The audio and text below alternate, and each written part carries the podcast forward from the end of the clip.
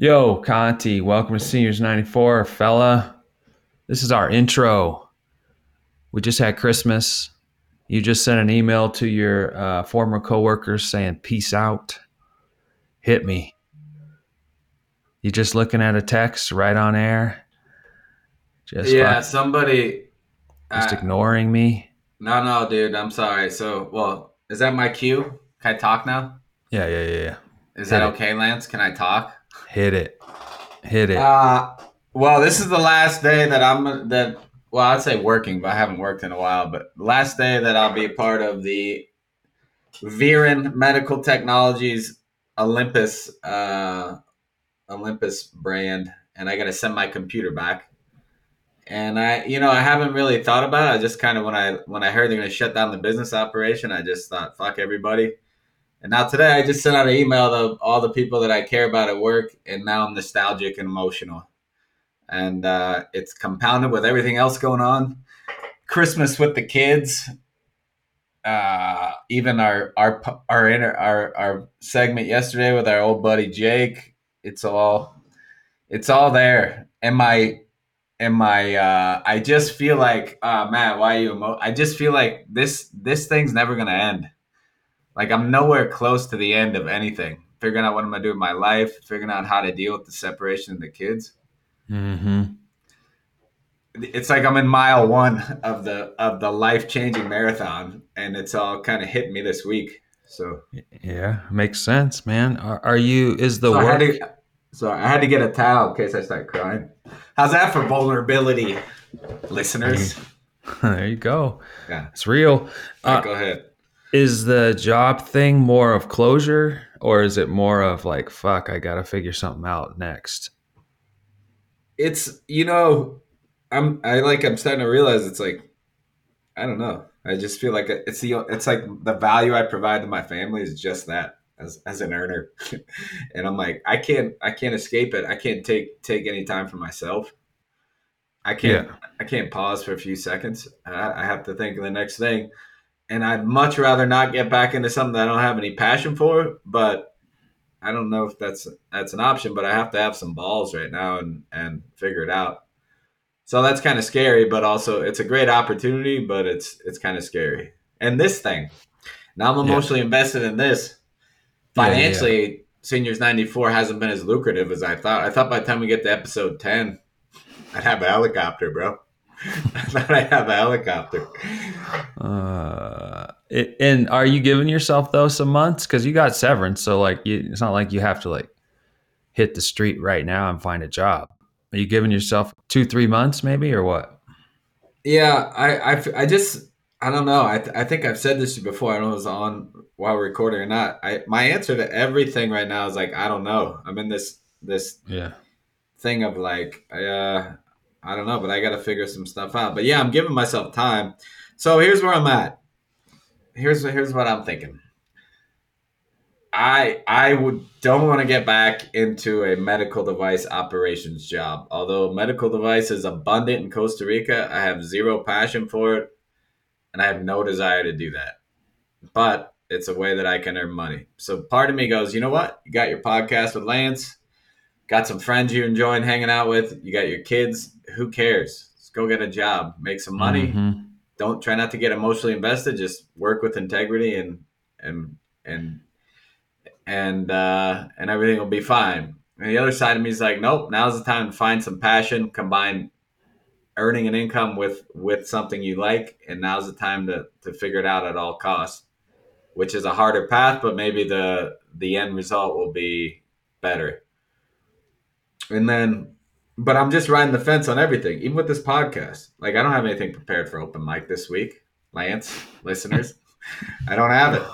And I and I sat and I sat down last night and just sat there and was like, shit. And nothing happened. Yeah. And and so I'm in I'm in this like purgatory of so many different things right now. And I and I talk, you know, the conversation with with my wife are like it's just so so like clear is how I describe it. It's, it's like there's no color to it, and it's just like so you. I don't have that. I don't have somebody there I can talk to. Yep. Yeah. Sounds fucking hard. So here's here's my options, dude. This is what I'm. This is here's I'll lay it out. You can edit this out, but one is go is start applying for jobs, remote jobs, hopefully, just regular jobs, operations jobs. I'm I'm kind of doing that. Two, started teaching English as I mentioned in some of my open mic segments. Pursue that, see if I can make a little more money at that.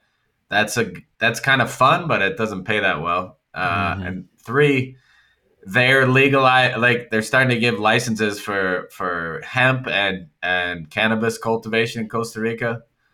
Basically, fire up a startup and do that, which I kind of like because I don't know why I just feel some sort of counterculture. Uh, uh, like I need to do something that's not normal right now.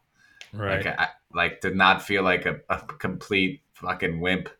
And that just seems like becoming a narco, a legal narco would be would be the ultimate double birds to society. Even though that's not that's like completely normal now in the US. It's not even like a thing.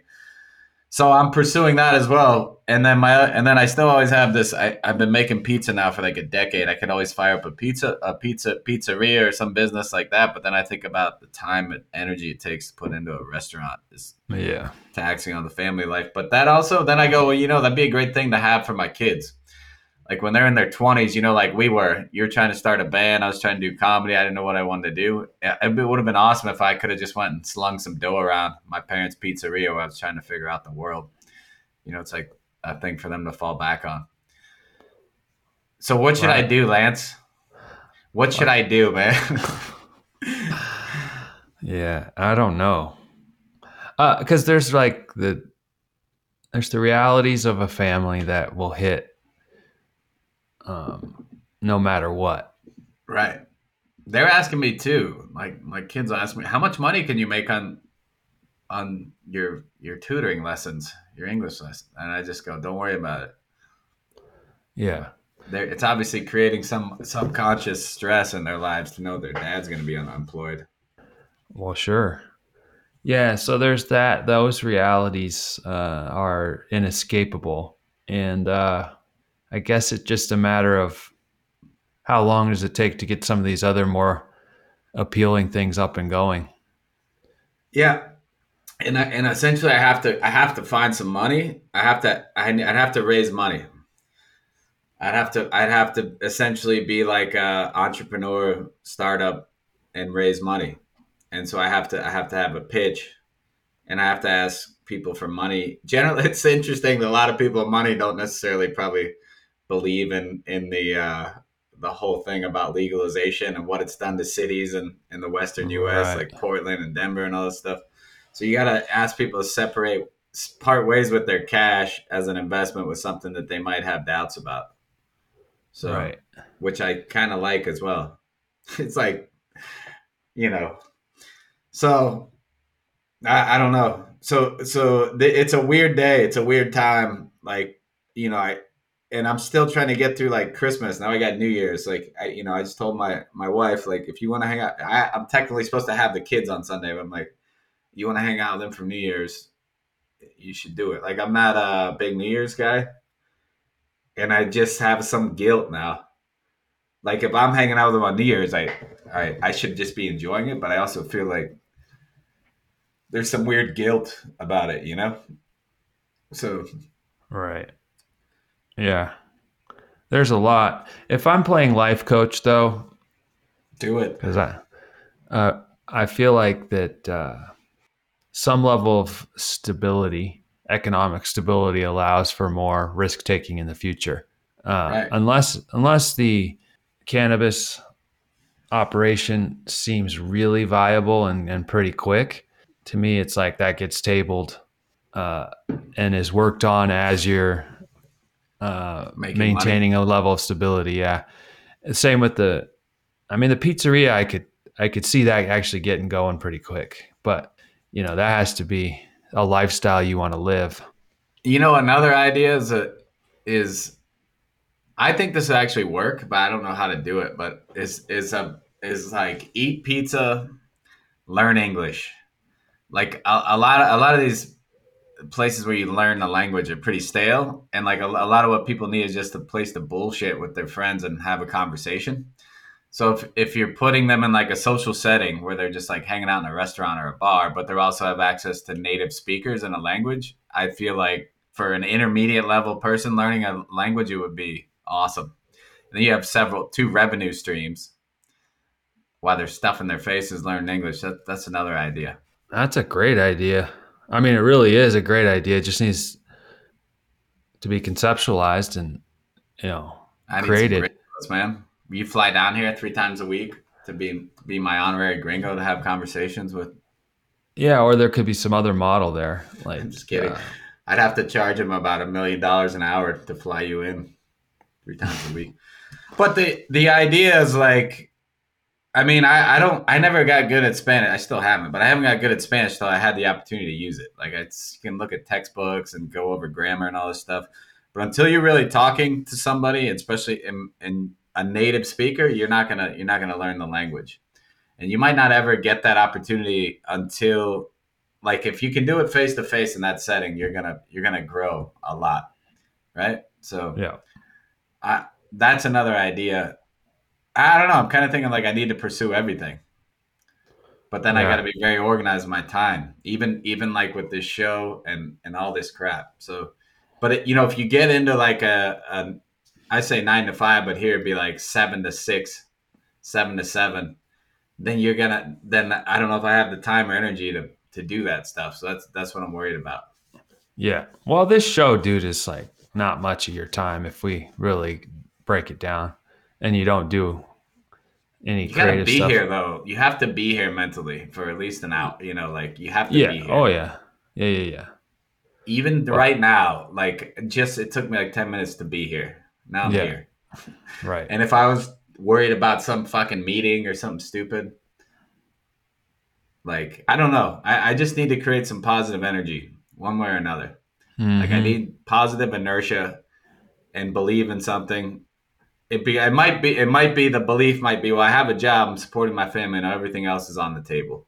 That might be enough positive energy. The other energy is like until it's like a, a message from God where it's like until I renounce every other thing that I that I secretly bitch about, even you and I bitch about how we don't fit in corporate America. Until I like renounce all that shit and get down to rock bottom, I'll never be completely happy.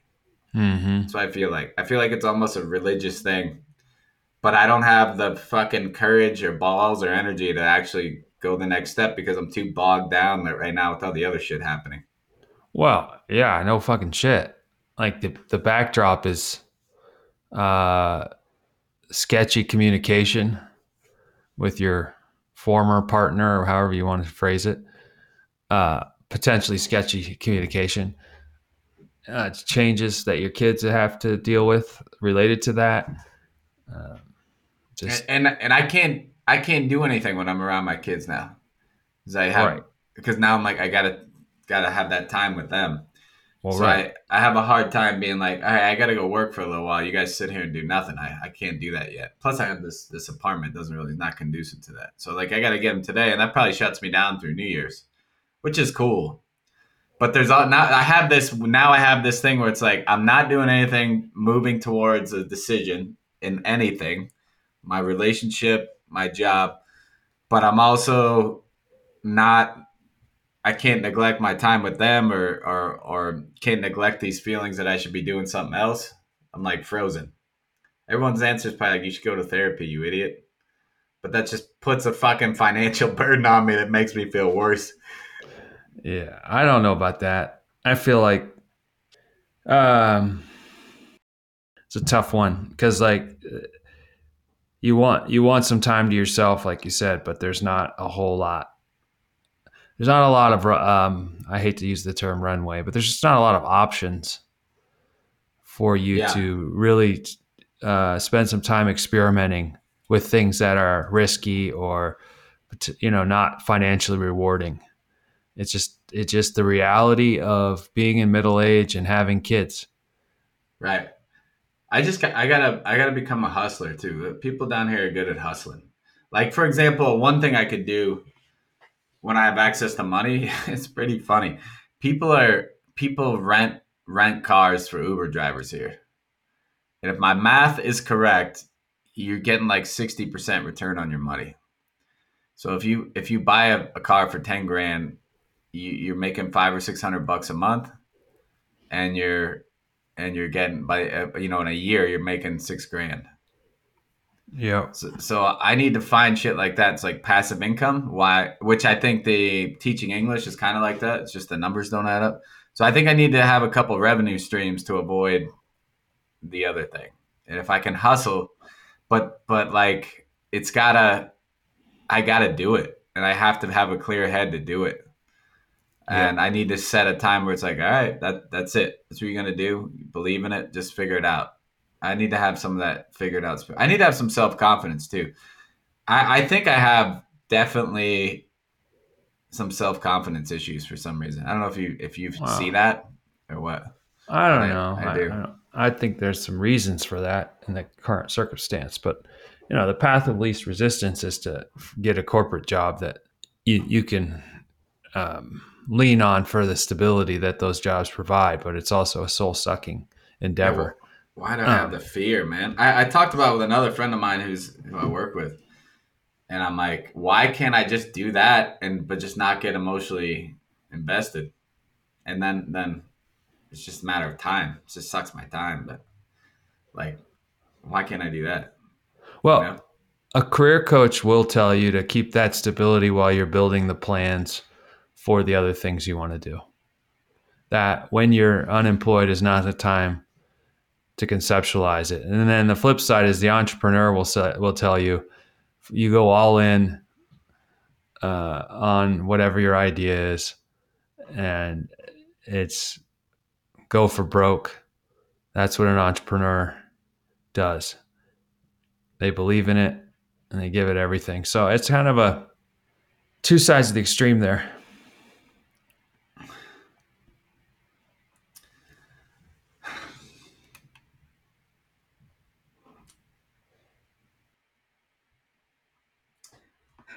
Yeah. Well, I don't know. I I I need I need some income. I mean, I I don't need income right now because I have the severance, but I I need to figure it out. And uh, it's all you know. It's all blessing and all all a curse. So, what's your what's your? I'm not ready. I haven't not ready to do this yet at all. But what would you say? Not that you have any experience in this, but I people are a lot of people now are, are kind of like, "What are you doing, dude? Like, why don't you take advantage just as far as moving on, like dating and stuff?" And I just haven't like can't see it. I don't know if we can put this in the show, but people are like, "Why are you not like? Pl- why are you not like just getting after it? Like, why are you not taking advantage of it?" And I'm like, I, it's the same. It's the same interesting reaction that I found like about alcohol. Or people are like, "Why are you not drinking? Are you sick?" And I and the, it seems like the logical advice would be like, "Hey, take your time. Don't do anything stupid. You're not even sure if the other relationship is done." But everyone's like, "What are you doing, man? Get out there. You need to get out there. You need to. You need like. I basically need to be some sort of man whore." And I'm like, well, "Why is that? You know?" I'm not buying it. I'm not buying it, man. How long you were married? 20 years? You've been married 20 plus years? Yeah. Together, like, Yeah. You're not just Wow. like, you don't just like take a hard left from that and all of a sudden just start banging random chicks. Just a lot of baggage that goes with having sex with somebody else anyway. And, and like, Right. yeah, I'm not sounding like uh, the machismo guy that I do in my commercials, but hey, it's just not going to happen. It's not going to be that easy. You could go do it, but I don't know how you're going to feel great. yeah, I don't think I could do it, but I- but I also like. I think, yeah, exactly. I think I I would feel like horrible for a while, like every time, and it would be some weird like weird cycle. So I don't know. I mean, all that all that stuff is is weighing on me. Not necessarily that. I just like people think that's. I, I guess why why I'm bringing it up is like a lot of men, are not just men, but a lot of people act like that's the solution for everything. Like that's that's kind of like how you get your mojo back, and then through that, everything else will come clear. Like, and I'm like, really? They Yeah. might be right, you know, where you're kind of like, well, you're like regaining your manhood, and through that, you have confidence to do other things. But I'm like, I don't know. That seems like a way for me to be sitting in the dark feeling regretful and horrible for for a Yeah. long time. And Yeah. and like and then have somebody else who could potentially might get emotionally and physically attached to me. And then somebody else who might end up hating me or Right. or yeah, so I, yeah, I'd set a tar. Instead of that, I'd set a target for how many push-ups you want to do consecutively, or how far you want to jog.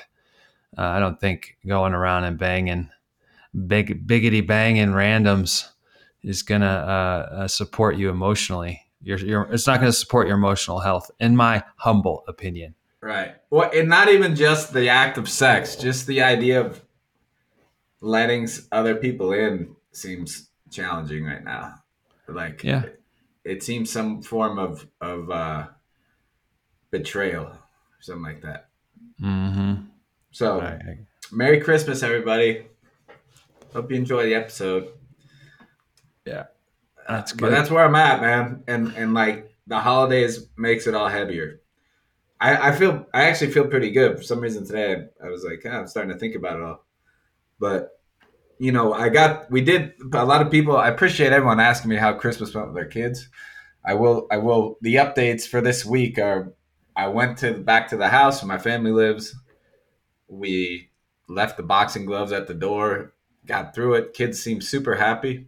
And I actually felt like the kids was kind of cool is is we don't especially at that age, but we don't we're, we worry about kids, but we don't realize how how like intuitive they can be. Mhm. And and what I think made them happy wasn't like I actually I don't think they were like oh that mom and dad are gonna get back together. It was like we're all here. That, that, that's fine, right? Like I have two people, two parents that love me here.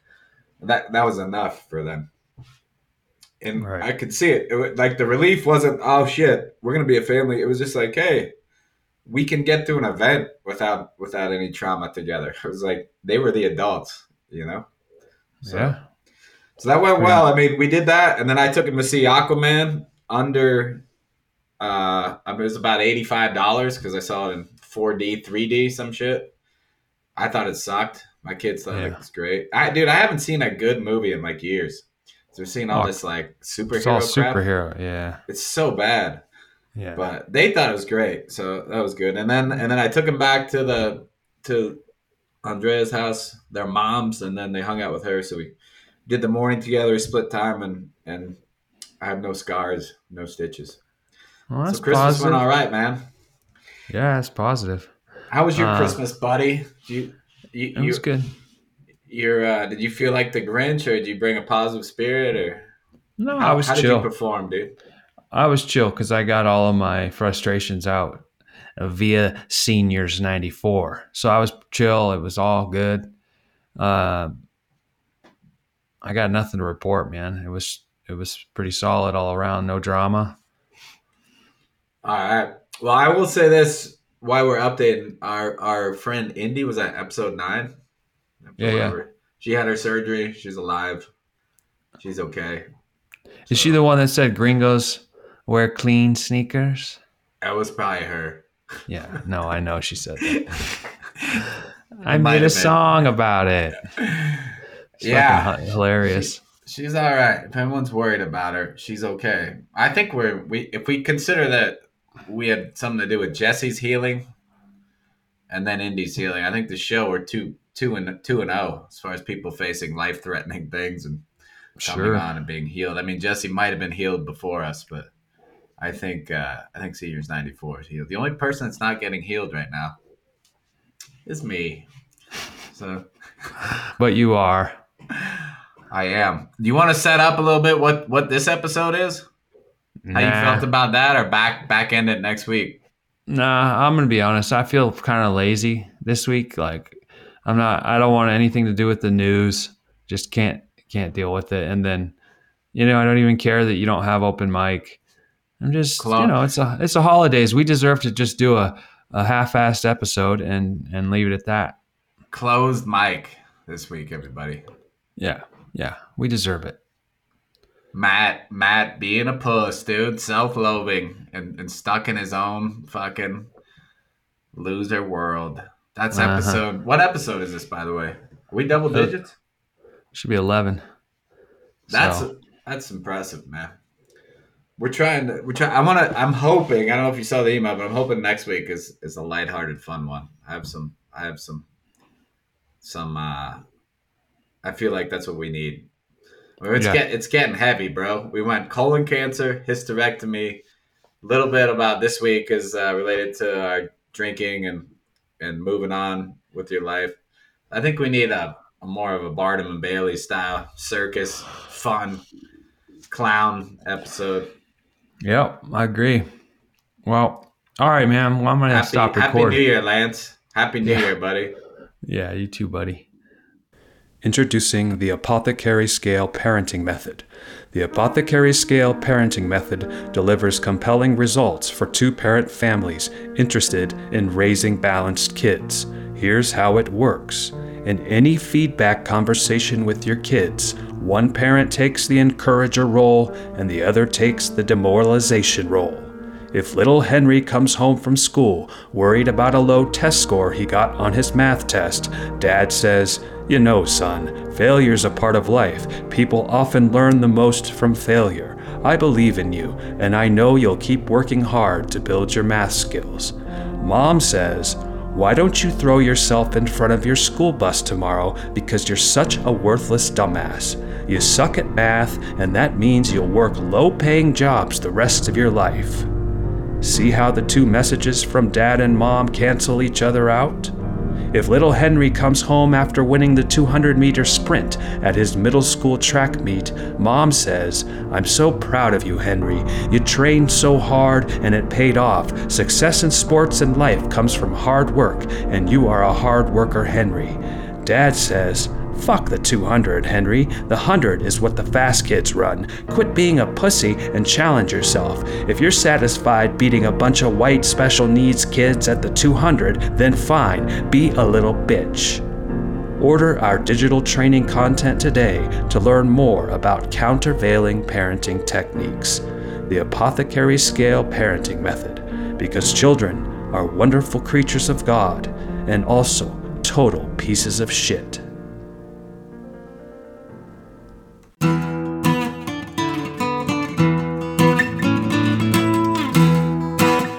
Matt, uh, welcome to the men's room. We got an old friend Jake up in this mother effer. And What up? It's good to have him here, man. It's been so long to see this guy looks the same. He looks the same, dude. He must know somebody in the skincare industry because he looks he looks amazing, dude. Yeah, there you go. No, he's a strong, got a strong jaw. He's a strong, handsome man. So it's good to have him here because we only interview hot dudes. Oh, hey. That's our specialty. Do we look like we're almost fifty? I, I don't think you guys do. I, I it's so weird. No, you guys look good. I do because I'm bald. Yeah, but Oh, Matt, I- you look. got a good head.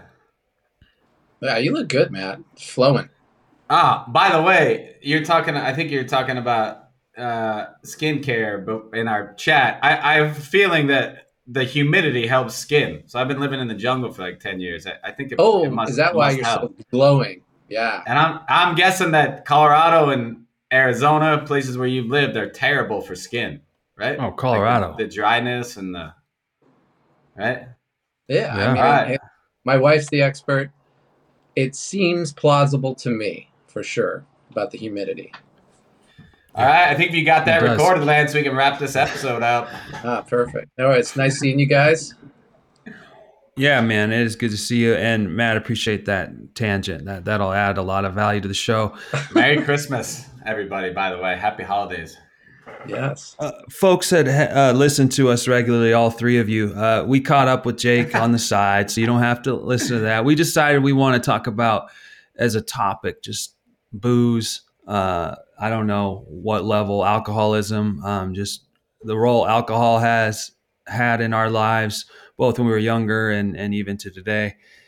So, Jake, you're in Seattle now. Um, You know, it's a depressing place.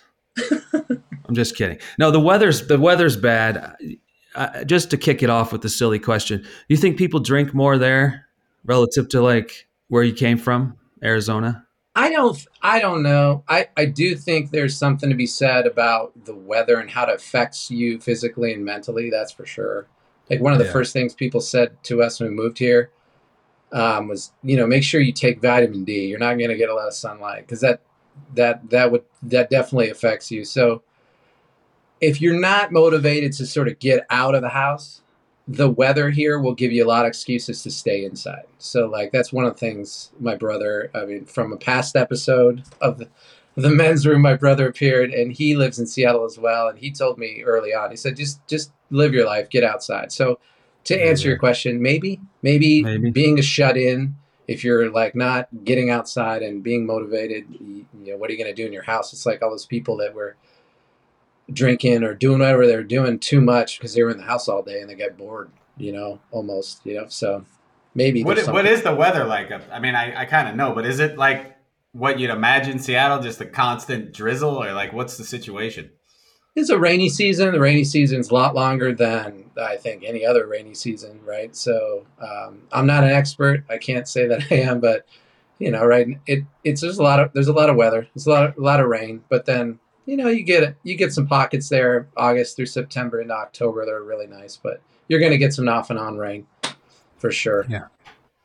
Yeah, Jake, Jake, you are you're a very measured fella. So I'm just gonna say what the truth is.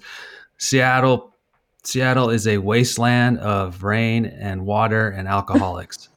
so My experience living in a place with weather going the thing about Colorado is you get so much sunshine. It's even when it's cold it's like kind of rehabilitating. And I'm sure Arizona obviously is the same way we got to deal with the heat. But living in the Midwest through the winter definitely people eat and drink more there than anywhere I've ever been and and absolutely crush like in St. Louis where you're like man I can we talked about on a few episodes people bragging about how much they can drink it's like go go to the Midwest you're a lightweight trust me Right, Like- right. th- those people can crush. So weather definitely will encourage drinking. But then I'm sure in Arizona you always get that party vibe where it feels like it's a summer day every day where people are like, let's go outside, barbecue, and have a few beers. Yeah, that's true. You definitely have that.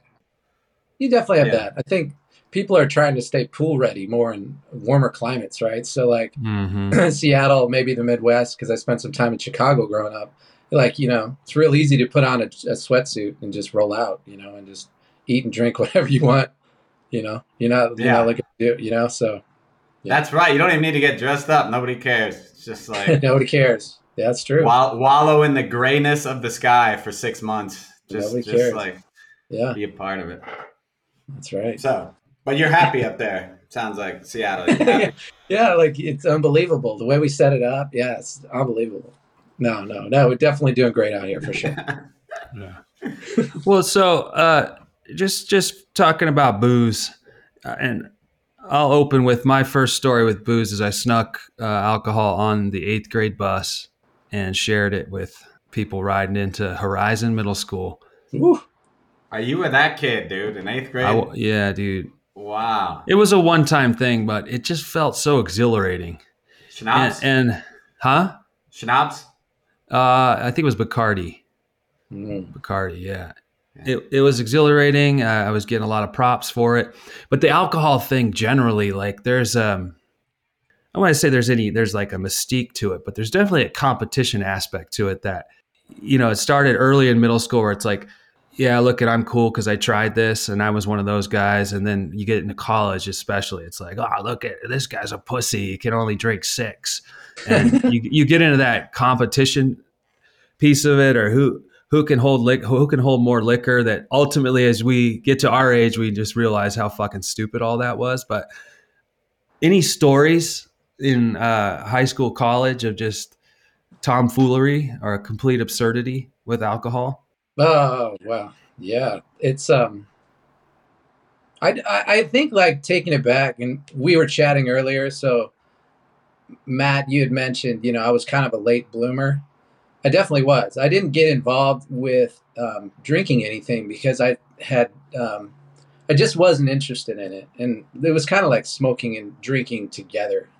My parents smoked and they drank, and I just and they had friends who drank and it was kind of around it a lot so like early on i wasn't turned on by it at all like i saw kind of like what was what was happening what was down and i was like mm, you know not really for me so it wasn't until later in high school but i do remember that first time i went i went to a party i for, I, Matt, you may have even been there. Who knows? I don't know. But it was around it was around junior year, something like that, and there was a keg, and I would I would always say, yeah, I'll drive everybody, I'll drive everybody, I'll drive everybody, because I just didn't really want to partake. But I started to have like one beer, and then at some point I just sat by the keg and I was just kind of like talking to everyone, and and I probably drank like two and a half Red Dogs or something, something stupid, right? Oh yeah, Red Dog. Yeah, and Red Dog, Right.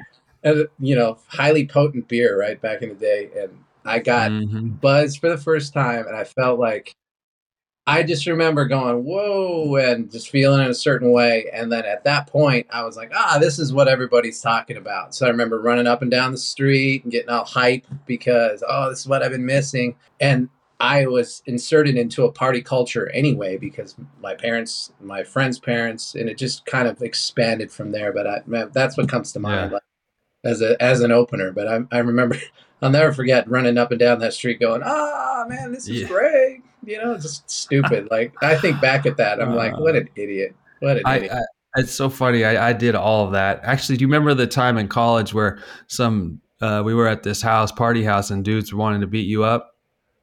And you don't remember uh, uh, a bunch of African American dudes uh, and Greeley.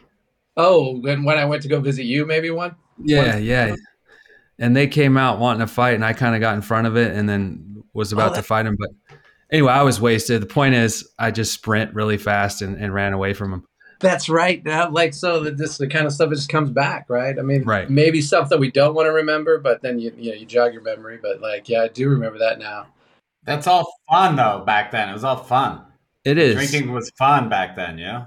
I remember Lance going, "Hey, you know, he got involved because like things were going south." I remember that, and then I remember you going, "I'm the fastest white boy in town" or something like that. And Just ran down the street as like a diversion tactic. Or well, they chased me. They fucking Yeah. chased me for at least two blocks. But in any case, yes, uh, running through the street loaded is is part of the game. But I remember in high school too. Just there's there's you remember your first interactions with yourself buzzing, and for whatever reason, I would just get I'd I'd get into the bathroom, and I'd look into the mirror, and I'd just be like, yeah.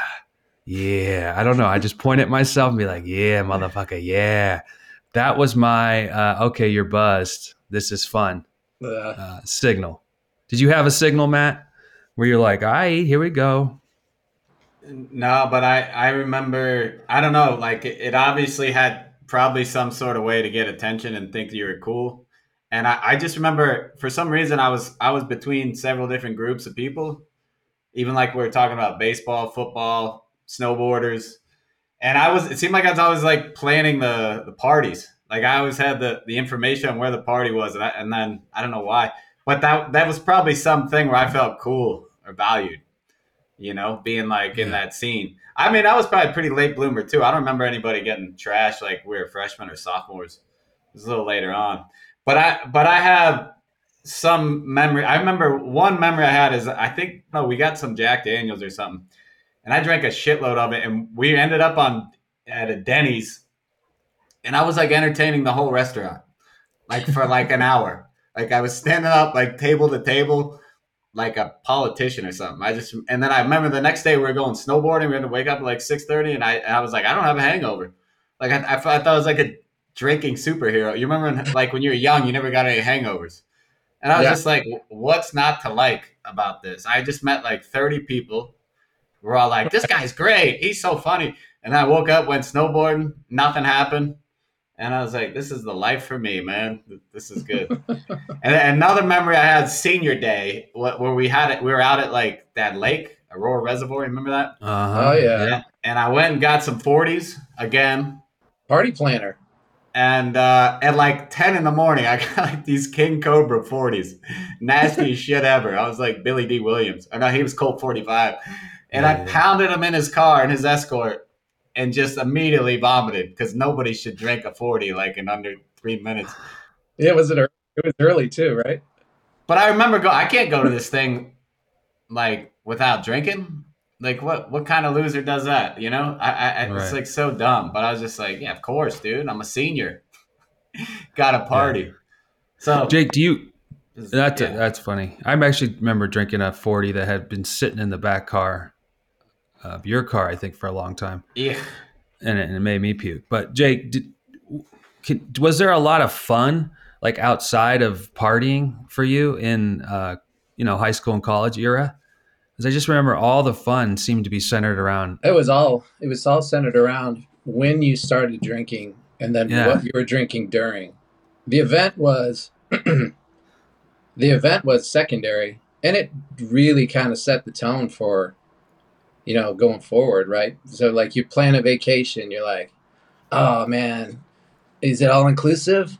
You know, stuff like that. Like you start managing your life, but it's definitely that was but that it was so accepted in college and then and once I got rolling in high school because I met some Smoky Hill friends and they were always drinking. Oh yeah.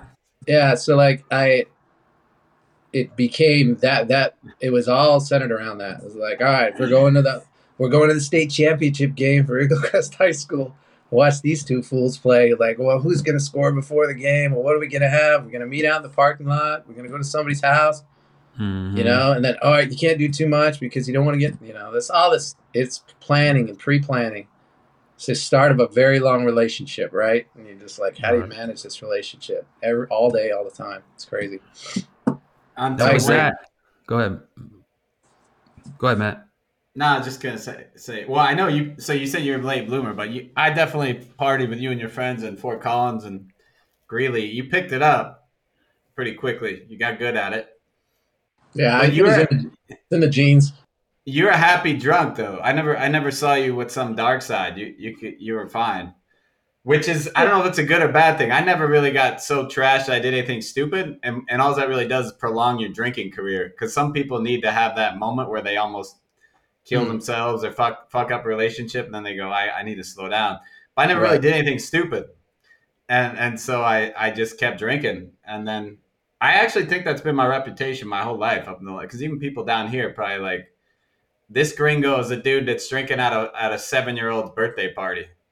In my head, I'm like, why wouldn't you? It's a party. What you're gonna sit there and watch these little fuckers like run around and do nothing? Like, might as well have a couple of beers. But right uh, yeah, it's followed me my whole life, and I, I don't have a problem with it. But but like, you're right. You it, it- you don't you don't realize until you get out of it how much your plan like everything you plan is almost around drinking once you get into it. Like if you're into it Mhm. yeah whether you're an alcoholic or just a guy that likes to drink, it's in the back of your mind for everything you do at some Mhm. point. And that's like that's what that's what's nice to get away from, you know? To not have to worry about it. Like I, I never did anything stupid, but just not have to worry about how I'm gonna get get alcohol is nice. Which is where I'm at right now. But Yeah. you When- feel you that were in- unburdening? Sorry, go ahead, Lance. Oh, yeah, no, good, good question. Go Well, I don't have we addressed have we. So I, I'll just say this, and Jake or Lance, you guys can follow up where you're at with alcohol. I quit drinking January second, 23. 20, Yeah, what year is it? Twenty three. Yeah, so I, I'm coming up on a year. Not, I don't like to say a year of sobriety. That sounds like I t-boned a school bus or something. I just I haven't had a drink for like for like a year. It wasn't court ordered or or anything like that. So I haven't had a, a drink in a year. So how do you feel. Uh this I, I you know you think you hear stories of people like the day I quit drinking was the day my life started. Uh, None of that shit actually happened for me. Like I if my I feel the same. I just I've had less hangovers in 23 than I've had, and I I have a little more money than I probably have, and uh, and I'm probably the most boring person ever now. and uh, you know, I I have a friend who also slowed down drinking. He's like, the issue, you don't quit like having fun or being in a party mood. It's like like people are like I quit drinking, so some people just get so lame, and, and they just stop Mhm. doing anything. Like I'm not gonna go to the barbecue because I don't drink. It's like no, you got to keep your festive attitude, right? Maintain your social attitude without the booze. So I'm Mhm. trying to do that. But you're still in moments where like everyone around me's trash and, and these people are sound like morons, you know? But if you can keep the spirit alive, but not the not the need to get trash, that's that's the ultimate mix, you know? Yeah, no, it probably says something about your, uh, you know, it, just the way that you presented yourself when you are drinking with being happy and good mood, not this dark, depressing drunk guy, right? So you probably just carry that, have that same attitude, just not enhanced with alcohol. So yeah, yeah I mean, I think you know. So just we were talking earlier. I'll be. I've I've not drank since February, so it'll be three years this February. Um, so it, it it's it's been a journey in itself to get to three years for me. Once I started drinking, it definitely picked up pace. We've mentioned that, and then it kind of lived in that world that we we mentioned about planning around it and making everything you know your vacation or this concert or whatever whatever it just goes on and on and on doesn't stop kind of a thing and and I was one of those where yeah I was in a good mood but it just became more frequent it definitely put me in some positions that was affecting my life for sure and I had to make some decisions. And it was like it, I always liken it to when I think about it. I think about it as a a relationship that you know starts off pretty great. You know, it was a lot of fun. You know, some crazy times and all this kind of stuff, and then you know you you go through this middle patch of it, and it's all right, but it's still cool. It's what you do, and then things get then it, it just kind of wears out its welcome. You know, you you get to the point where you're like. Mm, well, I've done this before and it ain't that great and it ain't that fun. I know the end result of this. And physically, you just can't keep up with it, or at least my body couldn't. Physically, it's just the hangovers and everything associated with it. Just not worth it for anymore for me. So, yeah, so it's been about three years, and yeah, it's definitely unburdening for sure because I don't think that way anymore. It's amazing what mentally will happen with your brain when you're locked into, I got to plan my life around this one thing. Then all of a sudden, you're not doing it anymore. And if you can cross that bridge to where you're mentally not thinking about that, it opens up so much for you to do to have fun, different uh, ideas, you know, like, well, where are we going to drink this weekend? All of a sudden you have great ideas about having fun doing other stuff that doesn't involve it. And it's, it's not yeah. necessarily accessible when you're in the middle of it. It's pretty wild. So it's been a journey for sure, but it's been good for me. It sounds like it was like a social uh, environment where you would uh, do the most damage here? Like you had, like the weekend was like probably your time.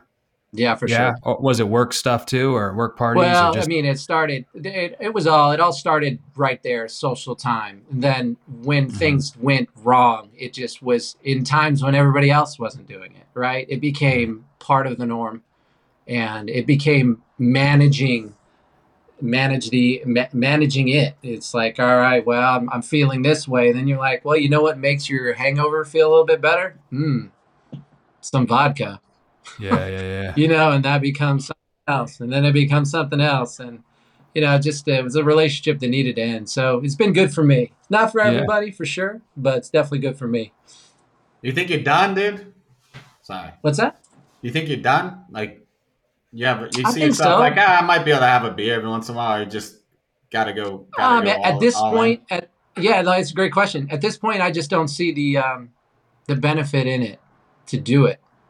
Right. Like, I mean, I can't say that I'm that. Um, I can't see the future, and I don't know where my I'm going to be mentally, physically, you know, ten years down the road or whatever it is. Like, but I mean, I'm not going to say that I make a decision here and there, but I think at this point, I just don't see the benefit in it. There's been so mm-hmm. much good that's come back to me since I've moved this one thing out of my life that I want to keep that momentum rolling, you know? Yeah. So it's been really wow. good. Uh, how did you do it? I stopped. There was some just traumatic stuff that turkey? happened. What's that? Cold turkey. Sorry. Yeah. Yeah. Yeah. No, no 12 steps. No, uh, well, you know, I mean, I tried all that kind of stuff. Um, oh, really? oh, yeah, wow. I, I went to I went to some some meetings. You know, that's part of that. I I kind of threw myself into it, and I said, hey, you know, what's this all about? You know, and I got involved in it a little bit. You know, and I took from it what I needed and what what worked for me, kind of a thing. And you know, and mm. I'm not super preachy about it. If people ask me, I tell them. But in, obviously, that's the that's what we're doing here. But you know, I I tried all that kind of stuff spent some time getting getting getting my body back to where it needs to be so it can be strong again and not dependent and all that stuff. Uh, but now that I'm on the other side of it, you know, back to your question, would I do it again? Right now, it's it's really not even close to the top top of the list for me, and that's really refreshing because it used to be way top of the list. You know, Yeah. so for me, that's it's really exciting for me personally. So and it's Yeah. been nothing but great. Hey, congrats, buddy. Yeah. Appreciate it. When Sorry, when I did wasn't you there for you during the journey. You're you're here for me right now. It's it's, it's all part of the journey, man. Cut, appreciate cutting it. Lance off. All right, go get him, buddy. It'll Sorry, happen Lance. 10 more times. Don't worry. Uh, what, what were some signs where you were starting to get concerned? Like, what were some things you were just like, okay, enough of this shit. This is even, even maybe you weren't ready to, to give it up, but I'm just curious what that journey was before recovery. Yeah, so there was there was uh, stuff that mentally I would be like, yeah, well, you know, I'll I'll uh, I need to address this, but I'll do it next week, or I'll do it next month. You know, I I just kind of knew my heart and soul understood that this needed to end, kind of thing, or just the relationship needed to stop. You know, and it and eventually there was there was some traumatic events that were outward, you know, that were like, all right, you know, now everybody's clued in on all this thing. Because if you are somebody that can maybe hold your liquor or whatever Mhm. and be somewhat happy, then Mhm. nobody. It's really socially accepted. Absolutely. Yeah. And you're like, you know, you're part of the, you're part of the solution. You're part of the, hey, we're all here watching the game, drinking. You know, we're all here doing this and this. I knew when I was outside of those boundaries and it became something that my body, I was trying to physically keep my body in check and I was trying to manage other things with it, that things were going way south. So, Mhm. but yeah, but there were definite definite warning signs. But I blew fast. Blew, I blew past a couple of them for sure. You know, like oh yeah, that was a blip. No, it's all good. It's all good. You know, so What what was the underlying emotion? Was was it like were you uh, was it fear? Was it uh, self loathing that you were kind of like I gotta clean this up? I'm a piece of shit, or I'm afraid I'm gonna do something crazy. uh, that I the fear that I didn't didn't didn't take action. Is that what you mean? Yeah, like the Did fear, some- sometimes did fear emo- assist your decision? Like, yeah Uh, the motivator. yeah the Um, yeah the motivator for me that knowing at that point um, is that i came to the real realization that this was a thing that was managing me i was no one no longer in control Mhm. like i lost control at one point where this thing was you know this this thing was like all right this thing's telling me i can't go to this vacation because it doesn't have this this and this. You know like it, that it was it was a, a trap feeling is probably the Mhm. best way to put it.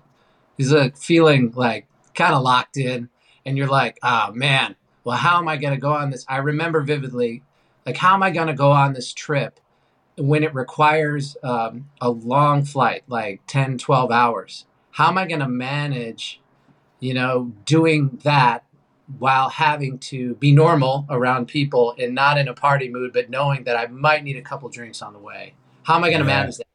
So you start doing all this wild stuff like to, to manage it in secret and the, to clue everybody in everybody knows anyway. You think you're doing everything in the dark. It all They comes to light at some point but everybody kind of knew anyway. But yeah that that that trap feeling was uh it's probably the worst because you know i have free will i mean and if this thing's going to take away my free will that's that's some Right. bullshit you know so Yeah. that was probably the motivator Re- related because I was curious about this as you were talking. Your family, um, that you they knew.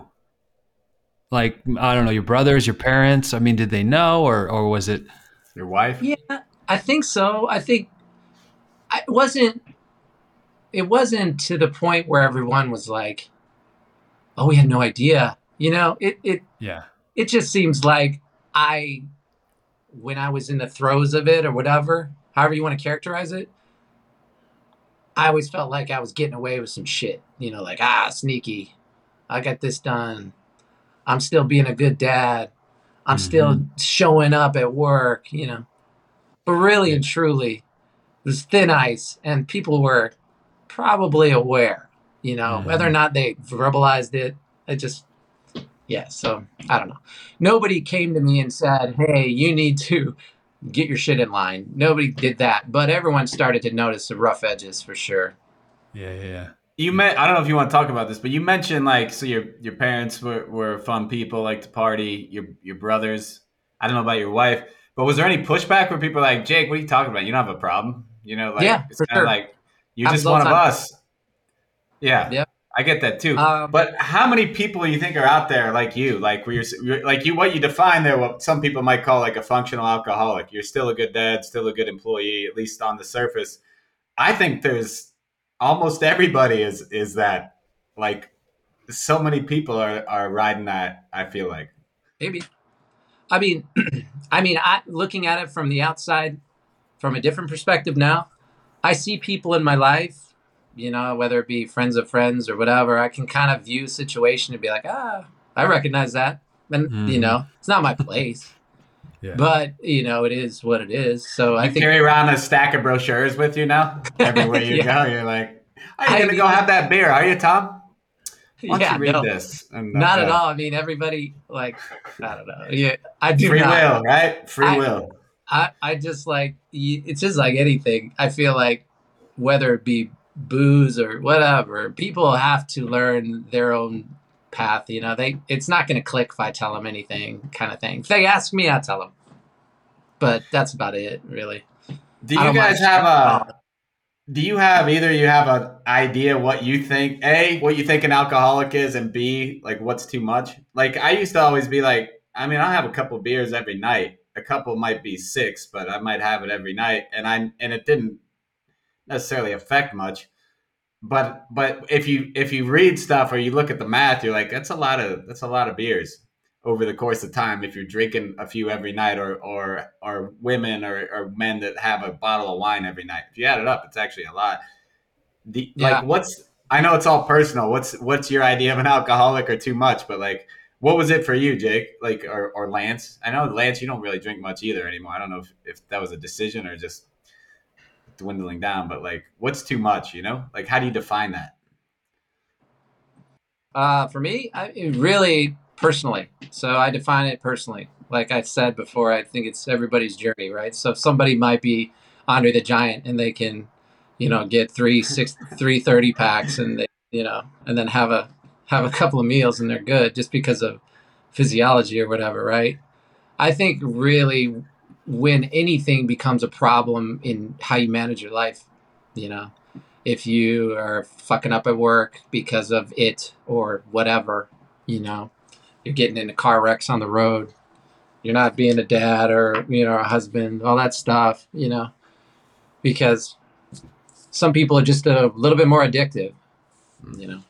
you got kicked out of motley crue that's a I mean- sign dude. There's so many I love there there are so many I don't want to shit on it so much because there are some really defining moments that were a lot of fun in my life when when Yep. I was boozing and I had a lot of good uh, conversations with people and all this stuff you know? It's just for me the time the time was over and it just was it was obvious. And I think you just personally listen to yourself you're like yeah you know? Like Matt you made a decision and it sounds like Lance I don't know where your what your deal is, but like, you know, I don't I don't even remember you Lance being much of a drinker at all. Like we would just be kind of play be foolish with it. I remember that was the most fun. Like you know, just be doing dumb stuff. You guys were talking about forties. It just mentioned to me.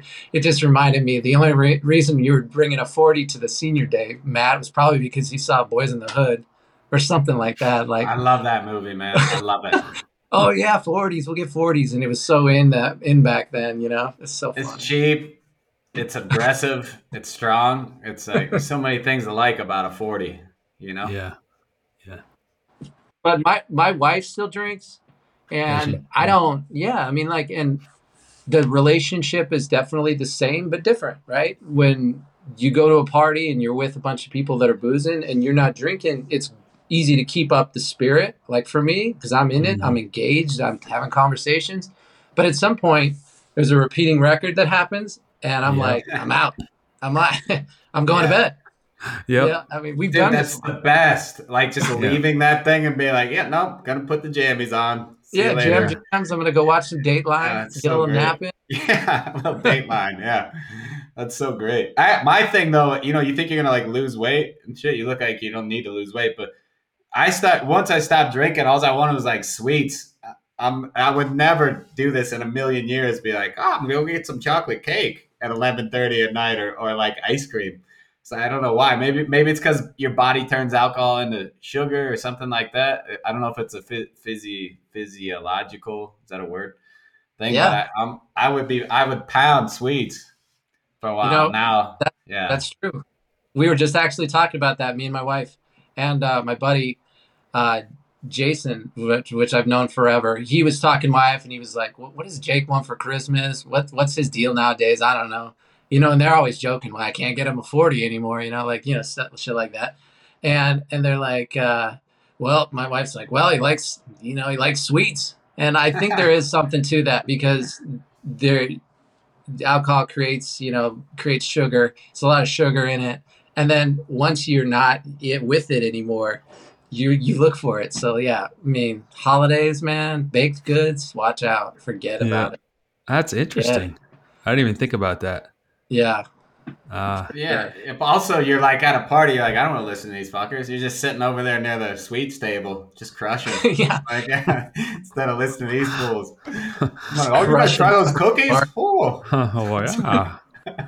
Look at this one. That's a little Santa Claus there. oh look at this Uh, one yeah for me for me guys alcohol was and this will sound like i was really thoughtful about it when i was younger but i wasn't but it, it was more of like a tool or permission to be my wacky absurd self or to do some of the absurd public things that i always was craving to do yeah and I truly, I probably remember too, Jake. I mean, one beer, maybe two beers, and then I would immediately jump into the most absurd things I could do. It wasn't even about the alcohol. It was just sort of like, ah, yes, this thing right here gives me gives me permission to fucking go bananas, go ape shit. Nobody will say anything. They'll accept Yeah. it. They'll say he's so wasted. So many times people thought I was so fucking wasted, and I barely scratched the surface on a beer. right And uh, You didn't you didn't need booze to sing? Like or, or did you guys Nah, did you guys was really. drinking part? I know drinking was part of the fun of the band, but did you guys need to pregame to get the courage? to we had a there? beer or two, maybe. But I did. I don't know about you. You did? Yeah. i did because there was an anxiety thing that happened so Uh-huh. that would be a calming factor which would be another reason you know it becomes part of your management of your life you know like oh well this drink will help me calm down you know Yeah. Yeah. What was your level? I had a level like if I had two or three drinks, I was fucking Richard Pryor. But if I had like six, I was terrible. If I had one, I was just kind of like hi, kind of tight. Like, what did you have a limit? Like, all right, this is my sweet spot to do a show. uh, it could be too much that's for sure we were doing a lot of technical shit in that band Well, we yeah, we had some conflict around that at some point because people would bring us shots, and Yeah. I would Oh, just yeah. fucking throw them on the ground, or I, and, you know, and you know, you and I don't remember Dave, maybe Dave too. definitely john, John. John would definitely. You can't have your drummer buzzing, man. As the timing goes away, and the whole band. yeah you guys could tell. You could tell when he had a uh-huh. buzz. Oh. like, Oh, The we get slow. We get can't have the rhythm shit. section yeah it's just like drumming and, and driving like you, you're driving in your buzz you drive a little slower you're like oh It's like- The feels like. And I'm like, we, ha- So- you know, that's that's uh. So, but what do you do about that? Like, did you guys have a, a, a, a intervention or what? Or like, how, how do you? Because you're all doing it too, right? So it's hard to point fingers. Yeah, and none of us are really very apt at conflict resolution and having open conversations at that stage in our life. So I think we probably just bitched at each other here and there. As what I remember, I probably got angry. I was usually the one to kind of be a dick.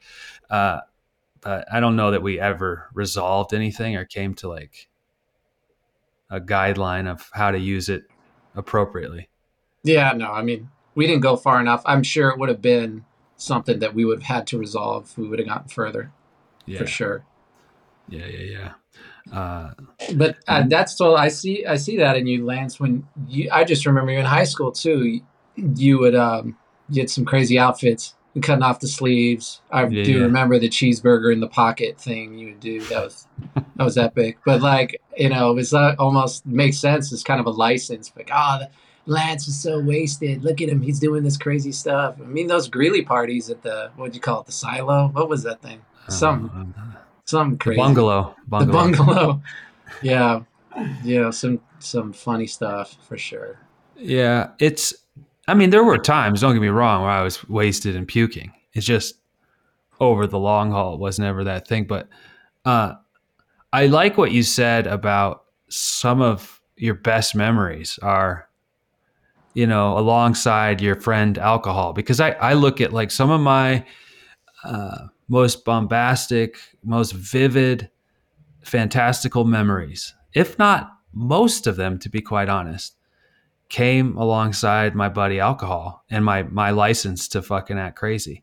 So Yeah. I can think of my friend and I dressed up as Chippendales in Halloween at college, and you can imagine how much attention and absurdity that was. I remember gathering dudes and singing crazy songs about our penises, like in parties, and just bringing people around and just doing crazy, crazy stuff. That was all good natured, but like I can't think of anything in the corporate world or any other, um, you know, just normal life memory that rises to uh, those alcohol memories. That's that's the funny thing, uh, or I don't know if it's funny. That's probably the cruel thing. That's a good point, right? I mean, some Some really of those experiences. Yeah, those experiences that will stick in your brain. Um, you were loose enough, or the mood was what it was. You were in the environment with your buddies. You know, I mean, that absolutely applies. And when I was saying earlier, it had that was a lot of the early stuff for me, for sure. And Yeah. then when you're trying to have a party by yourself, or you're trying to manage your life, it's just not that fun anymore. Right? you know, you're not. You're Party not. one, not as Party cool. one. Yeah, it's just not the What same. are you doing that? Like, what are you actually doing in that scenario? You're in front of What's- the computer, or you're like hanging out on the couch, like watching sports. Like, what do you mean? Oh, party by been any yourself. That. Could have been any of that stuff for sure. Yeah. Could have been anything. But um, But you weren't. Were you like to a point where you're like in a dark room, like I don't know, hiding bottles around the house or in your office or anything like that, or like were, you know, where you're sneaking a couple, couple Well, some so- vodka so nobody can smell it and before a meeting. what I or was, like that? what I, what I will say is that because of the prolonged, it, it just it because the relationship went on too long. I will say that all that stuff was on the table because if if it's managing you, which it was managing me at that point, um, I was looking for um, ways to always be uh, present. And if you felt like you weren't because you weren't, I'm going to be kind of vague here. When you're not partying or you are doing that when you're not in a party situation and it's a Tuesday or something, you have to mentally think about, okay, well, how am I going to do this? So, like hiding and trust stuff Yeah. comes into play. Mhm. All that stuff comes into play, um, and that's when you know you're you're in a different place with it, right? It's not standing in a circle with your buddies dressed as Chippendales anymore, right? It's, it's a different, a different, different thing completely. So, but yeah, If it is, then it's really fucked up. Like it's Tuesday, I got a meeting, and I'm standing with four dudes in a Chippendale outfit. Yeah. I gotta, I gotta edit that out. I mean, it takes some real hubris to fucking dress up like a Chippendale. What a Dude, fucking yeah. pussy. I did. Man, Jake, I wish, uh, I wish I, I wish you lived closer to me. yeah, man. You're a, you're an Well, you're in enlightened Costa Rica. cat, man. Yeah, come on down. Well, I'll tell you Huh. this though. I don't know what you guys think. Well, this is what what I miss besides all that camaraderie shit and fun is like I I love having a drink after I did something, whether my, like a long run or surfing or sitting on the beach. Like that was that was, you know, that, that those are good beers where you, you Mhm. actually accomplish something. But but it get it also gets to the point, like you said, Jake, where you're like, if I just get if I just surf for a couple hours, I can have a have a couple drinks. You know, it's like oh, I got to do this to earn those drinks, which might be a little better way to do it, but like, you know, it's. But those are some good ass beers, man. After you after you play some basketball or run or exercise, like that, I do miss that. And I, I might go I might go back to that. You know, I, I don't I'm not gonna be hiding vodka bottles under my desk, but but a beer on the Yeah. beach, it's like, why can't I have a beer on the beach? You know, Mm-hmm. I'm not a lunatic for Christ's sake. But th- but those are those are I miss that man. I do miss that. But then again, I'm surfing. I'm in the sunset. There's these beautiful tropical birds flying around and and surfers that take care of their bodies out in the water. It's like, why do I need beers, man? Everything's good around here at the same time, you know? Right.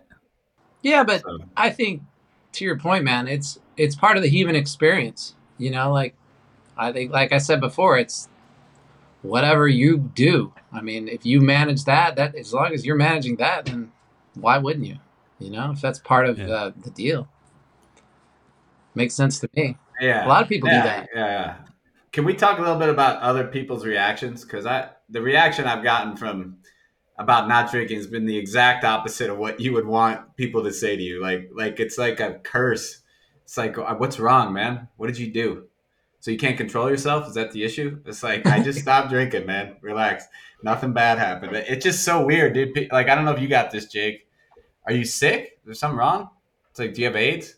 Nope. I just stopped drinking. Like you, you get the pushback of like, why are you doing this, man? Like the exact opposite of what what you'd expect, right? Did you get that?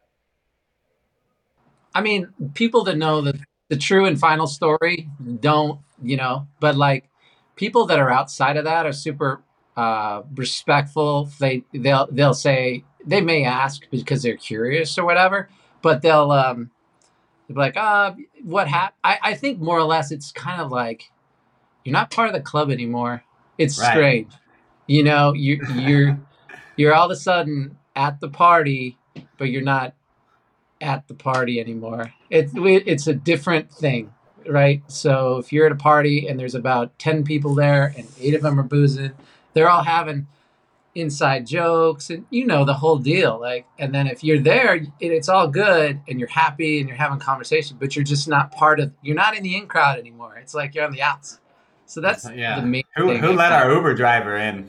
Who let our Uber driver in to hang out here? So yeah, you're not you're not in there, man. That you're right. But but they react. It's just. But I used to treat people like that too. I'd just be like, oh my god, dude, this lame ass. Because I what I really bothered me was when people equated like quitting partying to being a better adult. It's like I can't do that anymore. I got I'm more of a professional, a better parent than you. That's how I felt. People were Oh, yeah. acting like that, and you're like, dude, you're you're pretending. Like just live life, have a drink. I, I would just be like anybody who wouldn't drink. In the, and not only wouldn't drink, but then those people tend to be way more boring and way more like introverted and just like annoying in, in general, like birthday parties and shit. And you're like, you you guys suck. And now now I'm like, I need to fight to not be one of those people, I, even though I'm not drinking.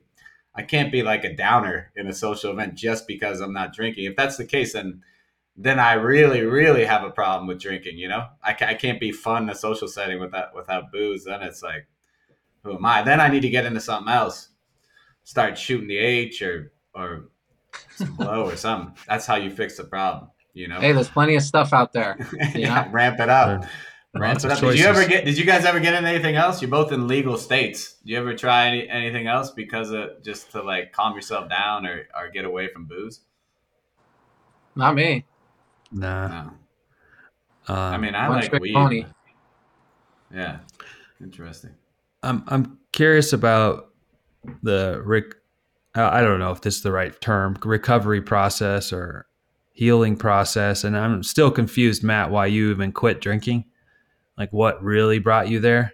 But uh, the first couple months, like, It's physical. is it physical? Like, what?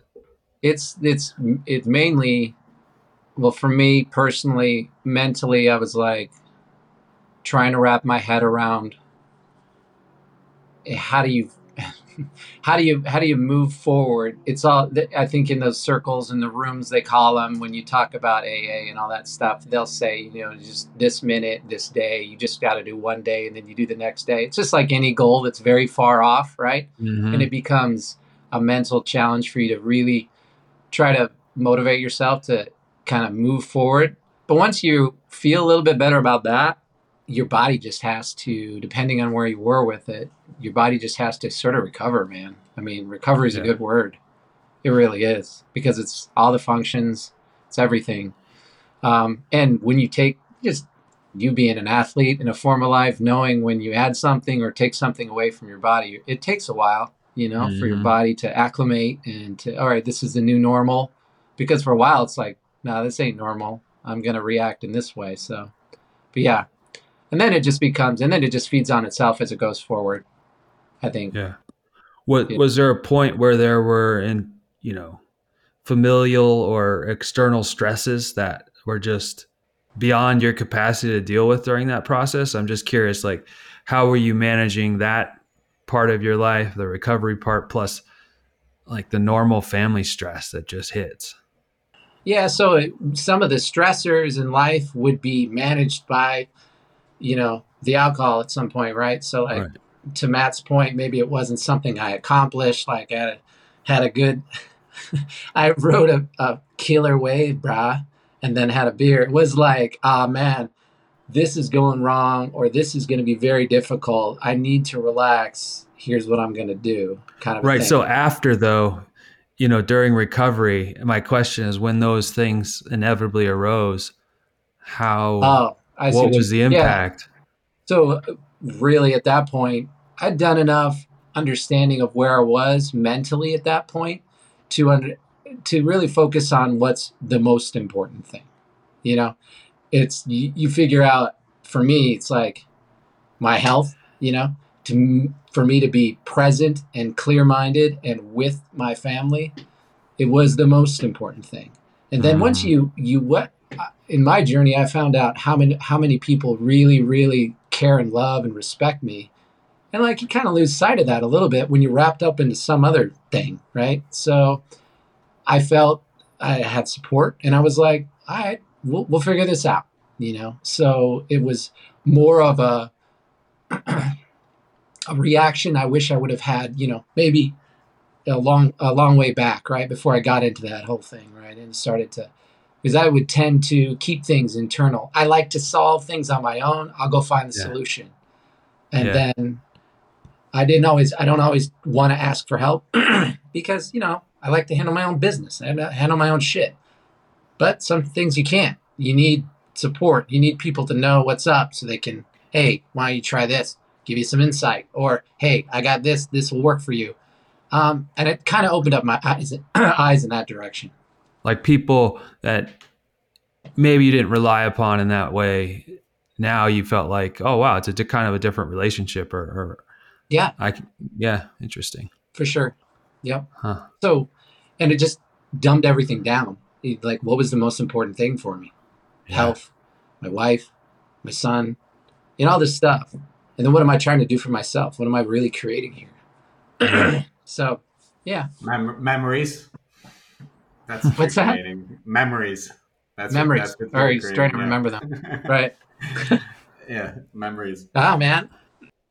why why'd you quit matt really like like really i mean you're kind of chill about it What? Well, I mean, I quit in the middle of the really, really tense time with with my wife, where we were just not getting along. We were going to some therapy, wasn't doing much. She was drinking a lot. I was drinking a lot. Actually, I at that time I wasn't drinking a lot. I think I, I mean, every a little bit of everything. Like I thought that might help our relationship. If you ever been in a bad relationship, uh, and I, I don't like to say a, a bad relationship. We we were we've been married for almost twenty years. But when you have some stress in any relationship, you just find that anything that's going bad in your life, drinking is it might give you an escape for a few hours, but it doesn't help just because it's poison, right? So you feel like shit, uh, and and it only makes Yeah. things worse. So I think subconsciously, I thought maybe if I stopped drinking, it might help us, but uh, I just got like bored with it, and I, Yeah. and I just I've seen some people that have been affected by it in a negative way, and I'm like, I don't want to do that. I don't want to be that way. Yeah. And I don't think anybody, I don't know if anyone close to me or far away from me would ever be like, that dude had a drinking problem. I don't think anybody really would think that. But it's not to say Well- that I didn't. what are you guys bored with like what was the boredom you know where it you know mentally how you're gonna feel after you partake in this or what's where's the boredom come in i don't get it Well, just for me, it's like, I, I don't know. Like, it wasn't bringing anything to me. I mean, I, the taste of a beer after like surfing is, is great, but it just it's just not it wasn't really doing anything for me. Like sitting around watching TV and having a few beers, I was like, I don't I don't even know why I'm having these beers. Mm. You know, Yeah. it's like it, it wasn't doing anything for me. And I and I got I also started to realize, and Jake, this might you might have got here too. Like that, whatever problem was is gonna be there when you're done drinking. I, I got to the point where I was like, all right, I, I'm in a fight with my wife, and I never really talked about this much. Definitely not with her, but like I'm gonna drink, she's gonna drink, and then we're gonna wake up and still be still have whatever issue we're we're fighting about. It's not Mhm. gonna help me one goddamn bit. And so I I I realized that alcohol did was doing nothing for me. Like and then I also realized that I don't really need it like socially. You know, people still like me, find me funny. Obviously my looks get me through a lot of a lot of tough tough parts of my life. Uh-oh. Deflection. Fuck, man. I deflected. Go deeper, I Matt. went, I Go went back to a joke. Go deeper. Ah, painful. I can't go anymore, Lance. Uh, I, I, I, it's like to be determined why I quit drinking, but I felt it was the right thing, and I felt that I was, it was not helping anything. I have not had that moment though, where like, like I mentioned earlier, people are like, I quit drinking and the and the skies cleared. I feel better in general, but my so much of my life is unresolved now that just quit drinking didn't resolve every issue I have. I, I'm, I'm gonna be. I don't have a job. I'm not comfortable. My my podcast partner. Fuck! I did it again, dude. I went to a joke. I have. I don't have a job. My you know, I'm separated. I'm living by myself. And quitting alcohol didn't solve all those problems. You Right. know, quitting. uh, It's just they're still there. I just probably can think a little clearer now in the moment. And also, I need to be worried about money. And alcohol is just such a waste of money. Like it's such a financial drain. If you add up, like just do the math on any level of drinking. So even if you have a bottle of wine a week, it's Yeah. crazy. So It is. uh, yeah, I know it's a long answer to get to nowhere. But I don't really know why. That's my whole life right now. Just a winding road of nothingness. You make up Yeah. for all that saved money on cookies that you buy now. Right? All the sugar. Yeah. I'm, I'm pounding a gallon of ice cream every night. Nothing, no cheap, no store brand, dude. And Haagen Dazs, I pound two gallons of Haagen Dazs every night. It- it's worse than drinking, but I, but I didn't have that. I didn't have any any real bad moments like ever drinking. I mean, I had terrible hangovers, but I never did anything really stupid. Mhm. Well, fuck, who's, who's to say, right? Like you always justify your decisions when you're drinking, but no, not like Right. uh, accident or or did something Right. weird to my kids or anything like that. I just I felt it was time, and I and I I told myself I was gonna quit for two weeks, and I was like, yeah, might as well keep it going. And then I got to a point where I was like, well, I got to go for a year, and now I'm got, at a year, and I'm like, why would I start drinking again? Yeah, Yeah. exactly. So Yeah, I wow. said, uh, you said it's kind of boring because, I mean, if I did the math and I started drinking back in high school, I'm like, man, I've been drinking for two thirds of my life. Like, what else? That's that's That's too enough. much. You know, I mean, like, get to a point where you're like, yeah, you know the outcome, and I can handle social situations fine and all this kind of stuff. So for me, it was just it was just time. But yeah, it's kind of boring because it's like, oh yeah, let's let's go get we'll get some beers and we'll get ready for the game and we'll drink and we'll watch the game. And then we'll continue to have drinks and then I'll wake up with a hangover. You know, I know the I know the score, kind of thing. So anyway, I I, I hate hangovers. I mean, I think that's enough to, to get me to stop drinking. Just sucks. Even and now, I even if I have like two or three beers, I don't. I'm not like hungover, but I don't. I feel like shit. Just just like groggy and cloudy and like yeah, especially at our age, man. I don't know. Is it age? Yeah, it's your body. Well, I think so. I mean, hangovers didn't exist when you snowboarding that one day, and then all of a sudden, you know, Yeah. you're uh, That's true. Yeah, you're right about that. You could you could crush when you were younger and not and not get a hangover.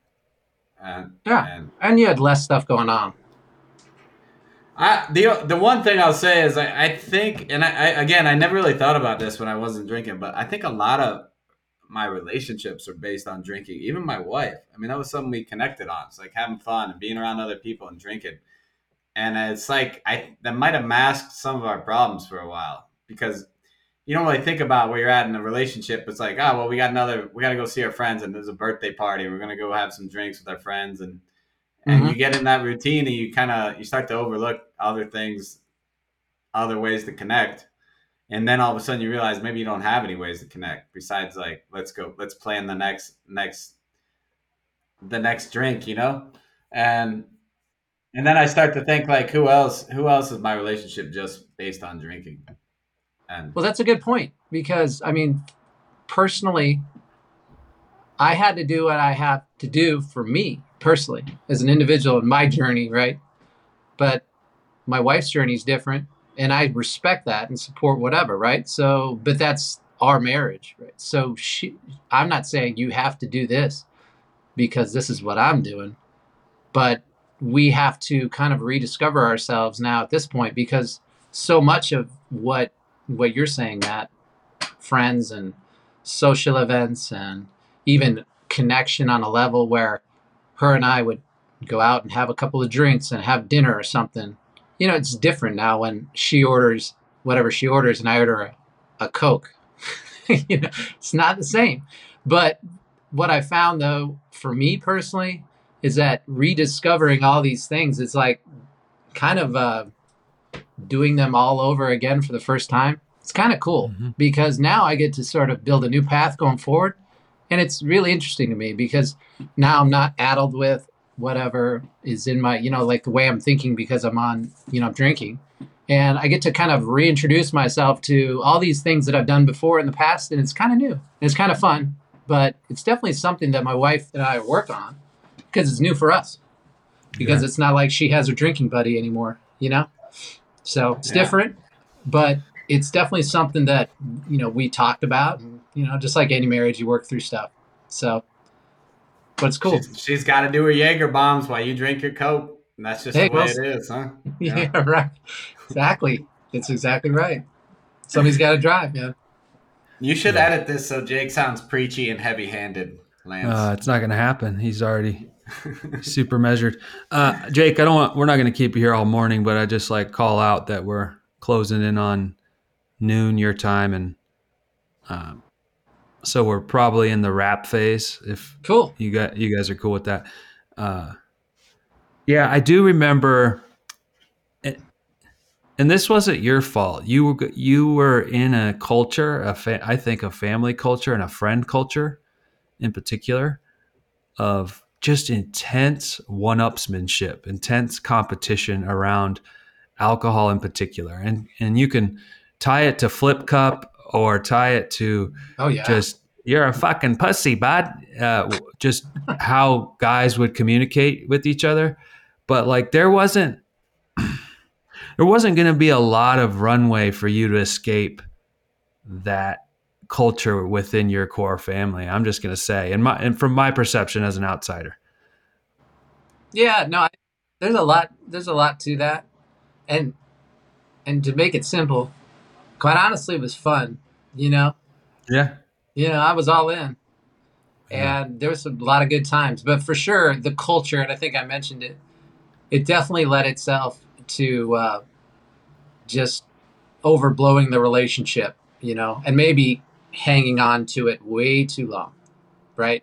But Yeah. I, I, you know, that's good uh, that you notice that. It's definitely something that I realized and understood for sure Yeah. in your your perspective, because you saw it all. You know, you saw a bunch of it for sure. I saw it, and you know, like it, you know, Dave was no stranger to, you know, getting his drink on too. But he also, Laura and I were fairly rigid people. Yeah, Um, but she she was uh, like an anchor to pull him away and be like, "Stop, motherfucker, stop!" but like, it was such a fun uh, vibe. Your family in particular, and then obviously the, the close friends from Yeah. Chicago.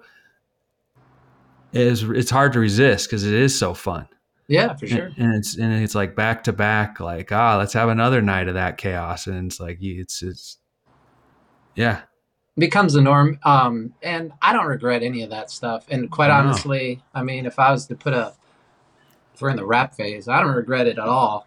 I mean, Yeah. I am very grateful for, you know, where I am now. And I think truly this was one of my charges in life is to understand that and to grow in a way to where I could master something like this. Maybe that's kind of why I'm here a little bit. So Mhm. for me to, you know, do what I needed to do or had to go through what I went through and to be on the other end of it and thinking the way I am, it's pretty, pretty exciting for sure. But I don't regret any of that stuff because Yeah. hell, it's a lot of fun, a lot of great relationships built. And, um, you know, shit, I guess that first keg or whatever, we're running down the street to now, man, it's Dude, a I- fun ride. Wouldn't that be awesome? That was still like, if you had a beer right now and it made you go run up and down the street, you'd be like, "Yeah, I'm getting back in. This is great. Yeah. Like, yeah, yeah, yeah. I'm going for a jog. Yeah, it ain't gonna happen." So I would like to ask what you guys, especially you, Lance, you have uh, older kids. What what were your conversations like with your kids about alcohol, or have you, you ever talked to them about it? Since you were the kid that brought a fucking bottle of booze in the bus in eighth grade, what what do you tell your kids to avoid that? My big thing is just what I was br- talking about is um, alcohol is not a thing to do the one up thing with. Oh yeah, you I- mentioned If that. you want to do one up, like pull pull down your pants, whip out your cock, do something silly like that, but don't do it for how many shots you can drink. Uh, you know what I'm saying? Like do That's a something. great point. I mean, it Yeah. really is. I think it's a, a, a male thing. So I talked to my son about it more, but my my daughter too. Like it's just not a place to compete. What about you, Jake? Do you you know have you had to talk to your, your son on this this journey about uh what's where you're going? What what would you say to your kid about alcohol? So well, he's been ar- he's been around it enough to understand what it is. I mean, not even it, even if it wasn't you know prevalent in the home at some point, he would see it on TikTok. It's everywhere, right? I mean, it's just part of the culture. So I don't know. It's in a developing conversation. I'm sure. I would. I tell you one thing. I wouldn't be heavy-handed Yeah, and tell him all this stuff. And he, you know, I mean, I, I would, res- I would, I would respect where he's coming from, answer his questions, and then you know, do my best, do my best, man. I could share experiences with him if he wants. But I think Lance makes a great point about one-upmanship because that's kind of where it all begins. right. It begins there, and it begins with being the cool kid. They made a whole movie. What was that movie called? Superbad. And the whole movie was like, "Hey, th- I can get the booze, and I'm gonna bring it to the party." And they were cool, and the, the whole movie Mhm. and everyone can relate to that. So like yeah. starting back in high school or whatever, that's kind of what it's about. You guys alluded to that earlier. Like I don't know, it starts there. It's cool, and like ah, I'm gonna drink a bunch of this, and it's gonna be fun and cool, and this is what cool people do. I don't know. Dude, kind of yeah. prob- Yeah, The- probably more the- about talking about don't be you know work. I don't know. I just don't want. If I had my druthers, I would want him to have the wherewithal to understand that he doesn't have to do anything to be cool. What I'm most worried about when it comes to this is not alcohol. It's actually this fentanyl. You know, like that stuff Mhm. scares the shit out of me. Because it know, could be in anything. Could be It in can just- anything. Anything. It, you Yeah. know, something, you know, and then all of a sudden you don't have another shot. You don't have it tomorrow, and that's scary. So Our kids are, but is that an issue? Like in uh, high school, kids are are getting access to fentanyl and having Yeah, fentanyl parties and shit, or what? because it's in something else, they don't realize it. They take something that that was cool, and somebody told them it's going to be fine, and then they end up not waking up. Yeah, that's scary stuff, and I don't want to bring us completely down, but like, I mean, that's true, truly what I think of when I think of my son right now. When it comes to this kind of conversation, I know this is not gonna do anything for them, but I, I keep telling my kids like, you really, really don't want to try to grow up too fast. It's like I, I keep telling them that. I'm like, you're obviously kids are gonna start drinking. Like, My daughter's in sixth grade, going to the seventh, and somebody already brought a bottle of booze to school. It's like it's gonna happen. I know, and and Yeah. you're. You're, you're probably not you're, you're a social person you're probably not going to be the geek that's like i'm not drinking you guys are bad people. Like you're probably gonna get in on it eventually. It's like, but don't be in a hurry to grow up. And uh and they're just like, whatever, dad. right? it's like so you Right. that you have to like you you had to go through that everything to get to where you are, and they have to too. But uh it's just like how do you impart on them? It's really not that great. Although it is kind of great. So uh, you know, like you said, uh, those you don't have any regrets. But I don't know. Parenting is hard. That's all I can say. Parenting is hard. Yeah, man. There's not a whole lot I'm going to say at this point, and really even two years ago that my kids are going to give a shit about. I'm I'm I'm figuring that out real real quick because uh, on one half my kid plays sports. We talked about that. It's like he takes a lot of guidance and stuff from me. He looks for me for answers and things of that nature. But that's I can see that's changing rapidly. Mhm. And once that changes, because I'm the whole time going, hey, you need to like want to do this for yourself. You know, this is a year thing. This is not dad's taking, you know, I'm still taking it to Mhm. practice and all, but you know, you're only going to get better, blah, blah, blah, if you want to do it for yourself. But that's me urging him on to be older and grow up. But at the same Mhm. time, to Matt's point, it's like, all right, well, don't grow up too fast. So it's like it's this Right. crazy dichotomy with this Mhm. age. And Matt, uh, Lance, you probably know way better than us, right? So Yeah. I'll do my best, I guess.